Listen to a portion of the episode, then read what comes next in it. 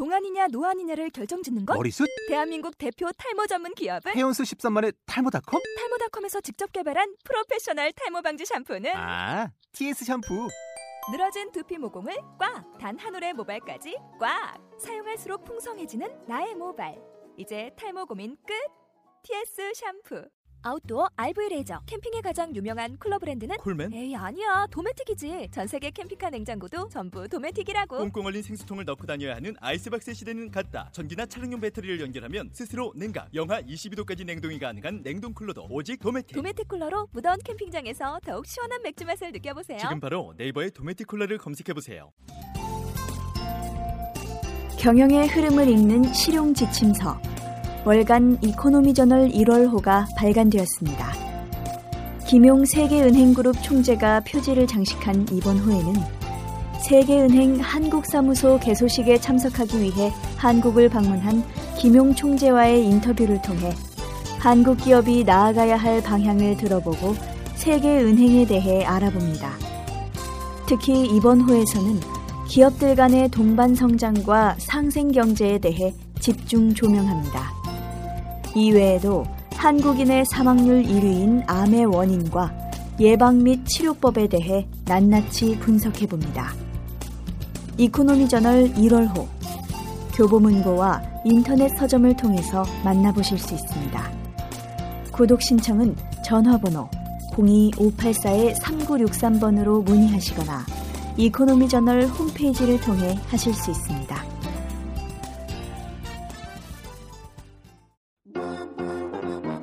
대한민국의 아빠 열풍을 잇는 경제 방송이 떴다. 우리 아이의 똑똑한 경제 습관을 위한 샐러리맨 부자 아빠 되기 프로젝트. 아빠 얼마 벌어?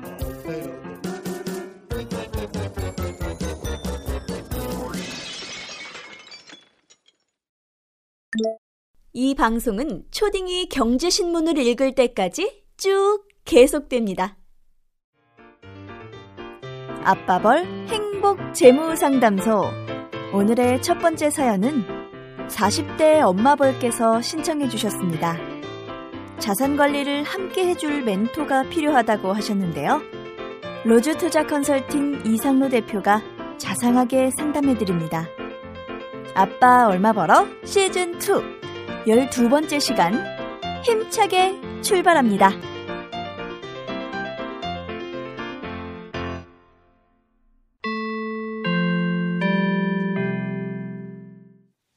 네, 오늘도 문을 활짝 열겠습니다. 아빠벌 행복!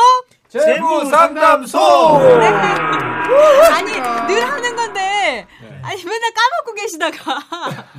그쵸? 뭔가 느낌이 엄습해 온다니 바로 상담소가 바로. 어, 항상, 아, 티 안- 뭔가 티안 났잖아요. 0.01초 맨날 늦으셔, 뭔가. 아, 이거는 저- 티안 나긴 저- 저요? 했는데, 예. 저는 항상 약간- 이렇게 뒤에 기대고 계시다가 갑자기 달려, 마이크를 이렇게 달려오는 거죠. 저희가 여기에 재무 상담소 할 때 그때부터 집중이 되는 것 같습니다. 뭔가 다 조금 이렇게 있다가 네. 예. 그러니까. 아니, 그리고 오늘 저희가 12번째 시간이잖아요. 아. 시즌 2. 시간도 네. 참 빨라요. 12년지. 네. 그래서 심심 프리로 한번 준비해봤습니다. 어, 예. 뭘요? 전문가님들에게 아빠벌이란? 오. 자, 제가 다 알아요. 아빠! 어, 정말 사전에 알려주지 않아도 진짜 이런 아니, 거를 알려주지 근데 않는 건. 아빠 벌 삼행시를 또 지어오셨대요. 오. 아, 그 오늘 네. 안 적어봤더만 또 물어보네요. 이상로 대표님께서 그쵸 외우셨잖아요. 집에서 지어보셨다면서요. 자, 저희가 운을 띄워드리겠습니다. 시작. 아. 아! 어, 네 잠시만요. 야 까먹었는데 일주일 지나고 머리 이거 씨 물고기머리라고. 아니 직접 지으신 것도 까먹어요? 아 그때 적어놨었습니다. 적어놨는데 그거를 아 참. 야, 요거 좀 편집하면 안 될까요? 제가 다음 시간에 준비해. 있다. 다음 있다. 아니 그럼 직접 안 지었나 보다. 아, 지었어, 지었어. 그러니까 지어서 기억을 적어놨는데. 하여튼 일주일이 딱 지나고 나니까 이게 머리가 탁 까먹었어요, 진짜. 예. 직접 지었으면은 우선은 예, 계속 가는 거죠 지금. 예. 홍혜신님께 삼행시를 하시죠. 아, 그렇죠. 홍혜신님께 네. 프랑스란? 아 뭐. 정말 뜬금없네요. 앵커님이 직속으로 아빠벌 아니. 삼행시 한번 해주시죠. 아빠벌이요? 아빠 뭐 연예인이니까. 그렇죠. 또 이게 즉흥적으로 저희 한번 또- 하시죠. 하나, 둘, 셋. 아, 아. 빠, 빠듯한 이 생활 벌. 벌. 벌어도 남는 게 없네. 오, 역시. 아 끝이세요. 야. 아빠 얼마 벌어 나 들어야겠다. 오. 야, 이런. 저 감각 있는 야, 사람이에요. 역시. 다릅니다. 와, 대단하시네요. 제가 미리 적었던 것보다 이게 훨씬 나은 것 같습니다. 그쵸? 멋지던데? 아니 어. 제가 옛날에 복숭아로 삼행시 져서 복숭아 축제에서 상 받은 사람이에요. 아. 복, 복은 성이요. 숭, 숭. 숭하는 이름. 아. 아. 아 그대 이름은 복숭아. 거기 뭐 참가자 두 명, 한 명 초등학교 2학년 아빠까지 3반. 좋았는데요. 아니 이거 복숭아 있잖아요. 그래도 뭔가 복숭아 진짜 뭔가 그 약간 심사 기준이 되게 그 약간 동료 아니 작가들 1등은 착한 아니었고 아, 일등 그냥 아니에요? 이렇게 어. 참여상. 어 그래요? 어, 쌀 받았어요, 쌀. 센스 있, 그렇죠. 어, 저 센스 있네요. 어 예. 어. 자, 센스 있는 홍은경 네. MC와 함께하는 아빠 어. 얼마 벌어. 자. 오늘 첫 번째 사연은 어떤 분이 보내주셨는지 참 궁금합니다. 자, 이상로 대표님께서 준비하셨죠? 네, 어, 오늘은 아빠 벌이 아니고 엄마 벌님이 보내주셨습니다. 아, 그래요? 네. 사연을 어, 한번 같이 보도록 하겠습니다. 자, 멘토가 필요합니다라는 제목으로 보내주셨습니다. 한번 읽어볼게요. 자, 안녕하세요. 엄마벌이에요. 저는 올해 45살, 어, 중2 고등학교 1학년 딸 둘을 키우고 있는 직장맘입니다. 공무원 생활을 오래 했지만 경제적으로는 어려워요. 남편이 사업에 실패하고 몇 년 전에 주식에서 돈을 왕창 잃고 작년부터 대출 중개 회사에 다니면서 박봉의 고정적 수입을 가져다 주고 있고 지금은 주식은 쳐다보지도 않지요. 저 또한 특별히 근검 절약하지도 재테크에 대한 관심도 두지 않고 애들 키우고 직장 생활과 살림을 하면서 그냥 살아왔어요. 현재 31평 주공 아파트 전세 1억 6천만 원에 살고 있고 그중 5천만 원이 전세 자금 대출입니다. 급여 통장에 천만 원 내외의 현금 이게 전부입니다. 2013년 수입은 남편과 합쳐서 세금 등 공제하고 550만 원 정도고요.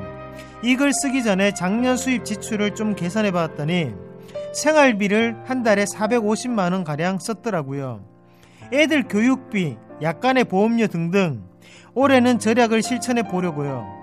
올해 3월에 전세 만료인데 주인은 2억 1천만 원을 달라고 합니다. 5천만 원을 올려 달라는 거지요.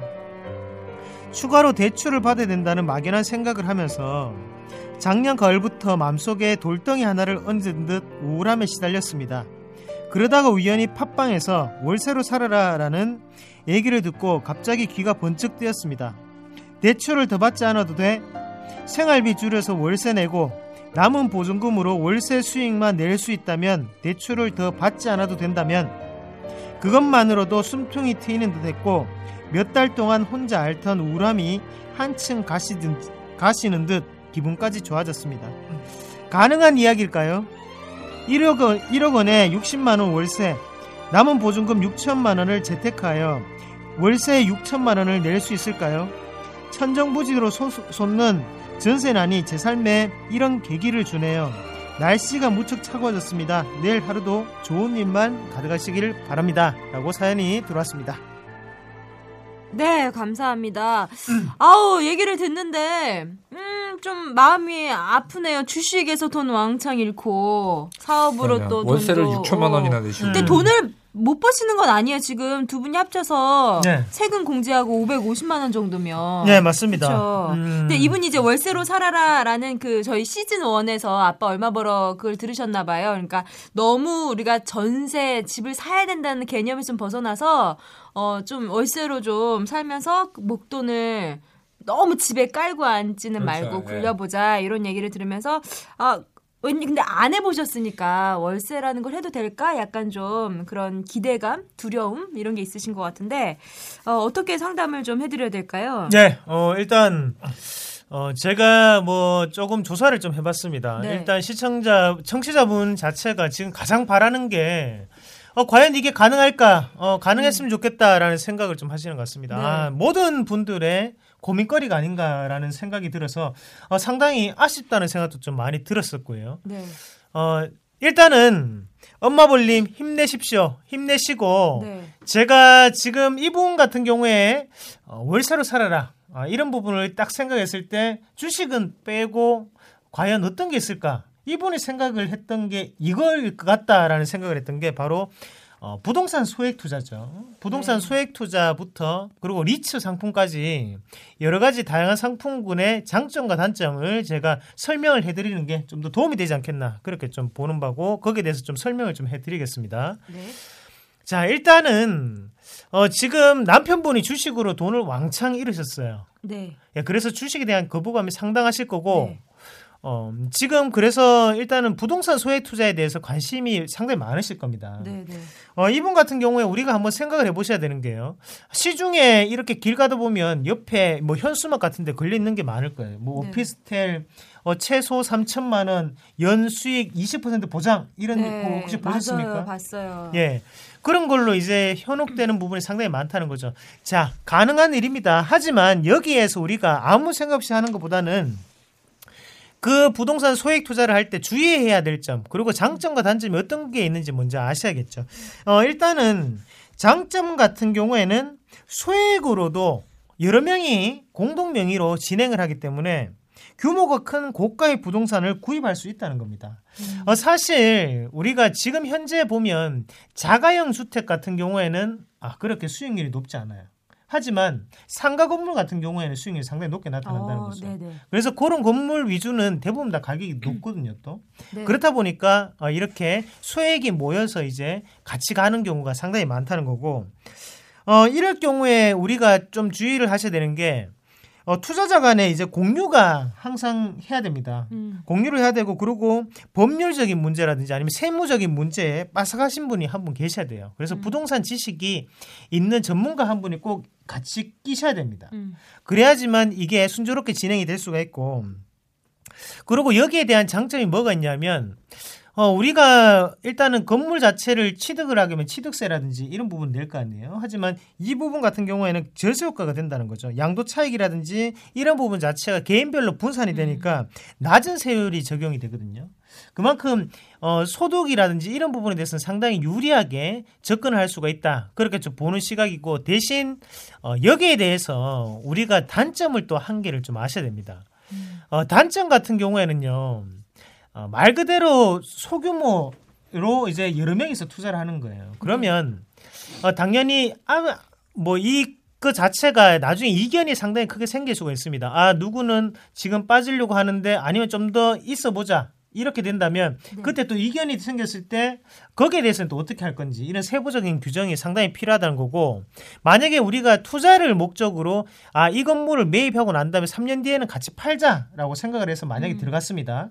그랬을 경우에 3년 뒤에 몇 배가 되었을 때 팔 건지도 확실하게 명확한 규정으로 좀 더 해놓는 게 가장 좋고 꼭 서류상으로 만들어 놓을 필요가 있습니다. 지금 이런 부분 자체가 뭐 사기성이 많다 이런 말은 어떤 말이냐면 어, 우리가 소액 규모로 투자를 하다 보니까 아 나를 끼워주는 것만으로도 너무 고맙다고 생각하시는 분들 많으세요. 네. 하지만 그건 정당한 권리입니다.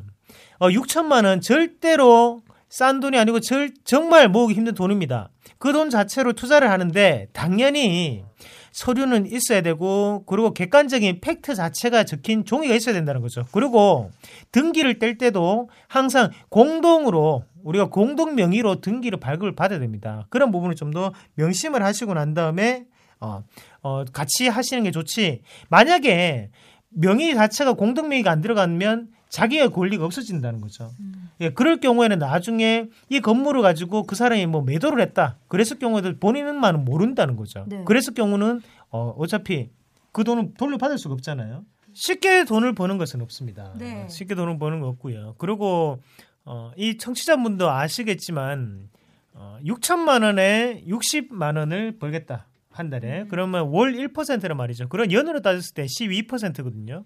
어, 제가 저번 시간에 말씀을 드렸었죠.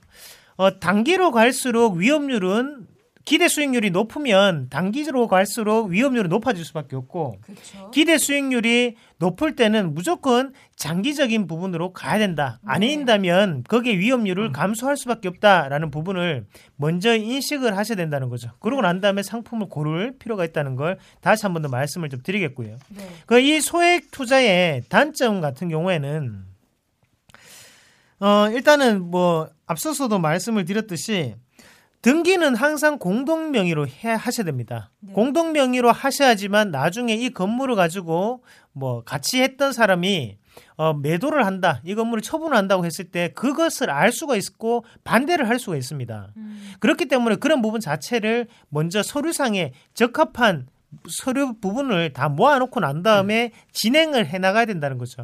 어, 하지만 일반적으로 우리가 소액 투자를 할 때 이런 정확한 팩트가 없는 상태에서 접근을 하기 때문에 그때는 어, 아 이게 정말 되나 안 되나 이런 고민부터 먼저 한다는 거거든요.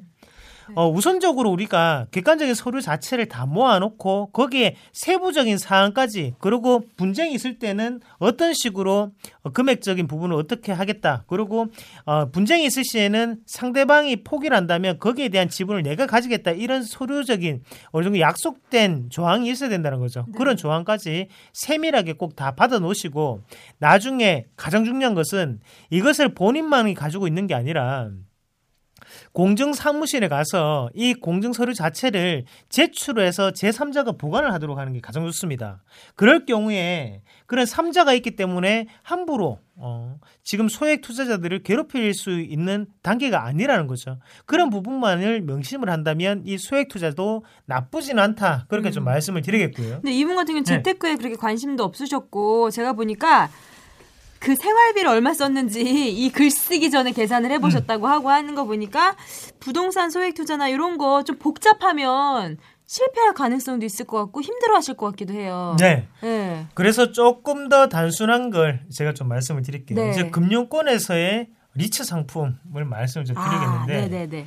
어, 사실 1년에 12% 나는 건 없어요. 네. 어, 지금 있으면은 제가 지금 하고 있겠죠. 네, 그리고 저도 네. 지금 뭐 하고 있겠죠. 음. 근데 어, 저는 주식을 합니다. 어, 사실 주식을 음. 하고 있고 어, 주식을 하기 싫다고 말씀하셨으니까 어, 제가 다른 상품을 보니까 어, 부동산 리츠가 있습니다. 네. 그래서 리츠는 어떤 거냐면 어, 채권과 주식의 중간 단계 정도로 음. 좀 생각을 하시면 좋을 것 같아요. 그래서 선진국에서는 상당히 많이 하고 있는 게 바로 이 부동산 리츠고요.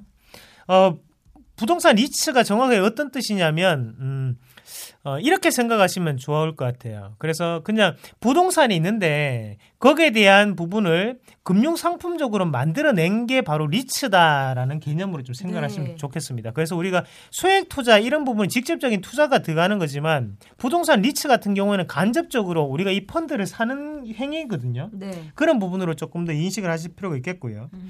어, 리츠 같은 경우에는 취득세나 등록세가 일단 감면이 되겠죠. 그리고 자산관리 회사에서 운영을 하기 때문에 어, 내가 여기에 대해서 전혀 신경을 안 쓰셔도 됩니다. 그냥 1년에 얼마 정도의 수익이 나는구나 안 나는구나 이건 판단하시면 되고 지금 현재 같은 경우는 1년에 한 6, 6에서 8% 정도의 수익이 나오고 있다는 거 참고로 하시고 어, 단점을 보완했다고 보시면 좋을 것 같아요. 그래서 소액 투자 같은 경우에는 어느 정도 단점이 있으면 그 부분을 보완을 하고 대신에 수익성 자체는 조금 낮게 들어가는 게 바로 리츠고 어, 리츠가 지금 현재 미국 같은 경우에는 960조 그리고 한국 같은 경우에는 어, 지금 운영되는 금액 자체가 2천억 정도로 알고 있는데 네. 그만큼 아직까지 시장이 좀 더 커갈 확률이 상당히 높습니다. 네네. 그리고 전문가적인 집단에 위탁을 하는 상태이기 때문에 좀 더 리츠 같은 경우에는 우리가 한 번쯤은 좀 더 안정적으로 운영할 수 있는 포트폴리오에 편입이 될 수도 있지 않은가 그렇게 좀 말씀을 드리겠고요. 네. 어, 이분 같은 경우에는 어, 좀 중요한 부분이 어, 너무나 지금 이 생각을 하면서 어, 아 정말 너무나 설레됐다 그런 말씀도 많이 하셨어요. 그래서 네네. 제가 이렇게 냉정하게 말씀을 드리기가 상당히 어려웠습니다. 하지만 현실은 인지를 하셔야 됩니다. 어, 남편분이 주식을 실패했던 이유가 뭐라고 생각하십니까? 음. 혹시 아나운서님 어떻게 생각하세요? 제, 네. 제 남편이 아니라서 제가 정확히 그게 정답이네. 네, 남의 그렇죠. 남편이 말한 거 어떻게 알아? 그렇죠. 네. 제 남편이 아니라서 모르겠는데 네. 음, 옆에서- 진작이 가시나요? 네. 네. 어, 옆에서 어, 주식에 대해서 실패하시는 분들의 어, 경우를 보면 두 가지입니다. 어, 첫 번째는 너무 욕심을 낸 나머지 어, 음. 이성을 망각한다라는 거고 두 번째는 내 자신을 너무 과신한다는 거죠. 네, 네. 어, 남편분 같은 경우 이 두 가지 중에 한 개라고 좀 생각을 해요. 대신 남편분은 전자일 확률이 상당히 높습니다. 음. 어, 나도 어떻게든 해봐야 되는 우리 집의 형편인 걸 알고 있기 때문에 무리한 투자가 들어갔던 거고, 어, 그리고 지금 아내분 같은 경우, 엄마벌님 같은 경우에는 또다시 이 부분 자체 남편을 못 믿겠다. 내가 한번 직접 해봐야겠다라고 생각을 하지만 막상 해보려니 막막하고, 막막하거든요. 예. 자, 행복은 멀리 있지 않습니다. 어, 사실 현실적으로 네. 작은 집으로도 이사 갈 수 있다고 생각을 하시고 가장 좋은 것은 어, 책 한 권을 제가 보내드릴게요. 차라리 어, 예. 경제 공부를 좀 더 1년 동안 하시고 난 다음에 어, 제대로 된 투자처를 마련하는 게 가장 좋지 않을까 그렇게 말씀을 드릴게요. 음, 제가 전문가지만 저는 어, 이분에게 이런 투자적인 정보 그리고 이런 부분을 제공할 수 있지만 그분 같은 경우에도 스스로가 판단할 수 있는 기준은 있어야 된다고 생각을 네, 하거든요. 네. 예. 그런 기준을 확립하기 위해서는 본인 자체가 어느 정도는 이런 기준을 확립할 수 있는 지식적인 부분을 이 아빠벌 이런 네. 행복 재무 상담소 함께 하시는 게 가장 좋지 않을까 그렇게 말씀을 드리도록 네. 하겠습니다. 그리고 저희가 누누이 말씀드리지만 그 가계부 네. 이 생활비를 적는 것부터 시작을 해야 된다. 네, 맞습니다. 네, 네, 이분 아까 말씀드렸지만 글쓰기 전에 작년 수입 지출을 총 계산해 보았더니 이러셨단 말이에요.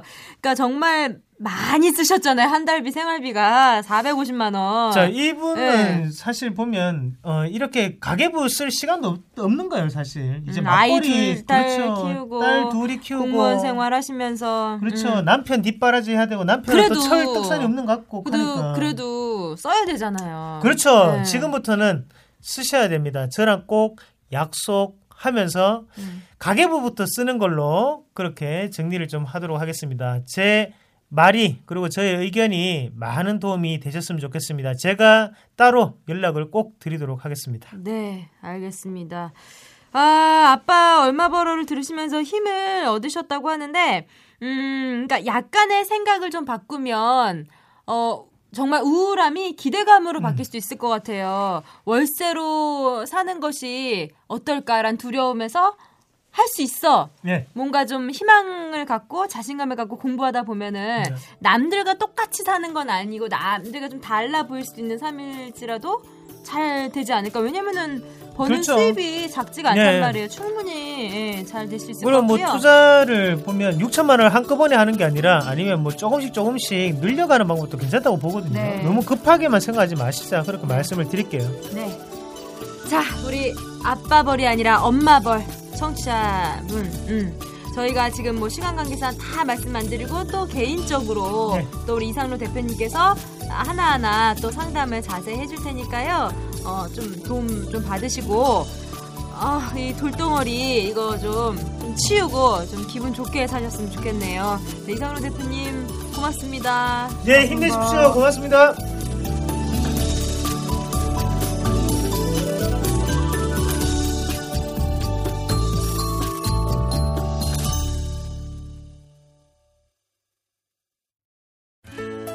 팟캐스트 아빠 얼마 벌어는 알루미늄 산업을 선도하는 기업 스탠다드 그룹 스탠다드 펌 신뢰가 실력이다 대신증권과 함께합니다.